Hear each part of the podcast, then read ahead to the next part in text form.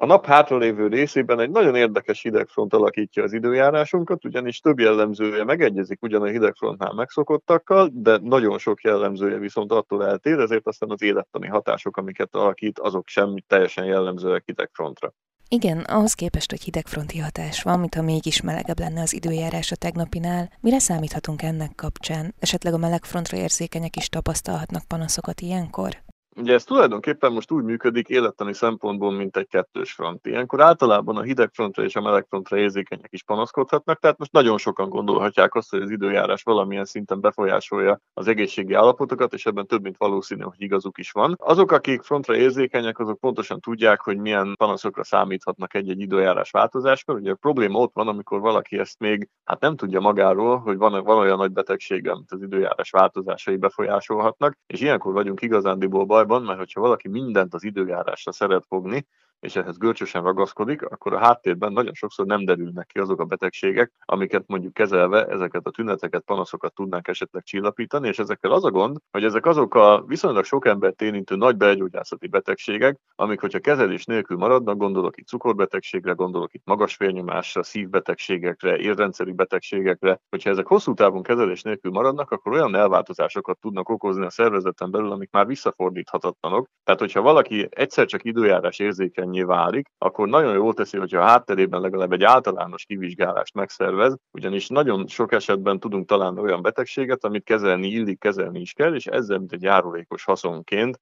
az időjárás érzékenység is csökkenthető.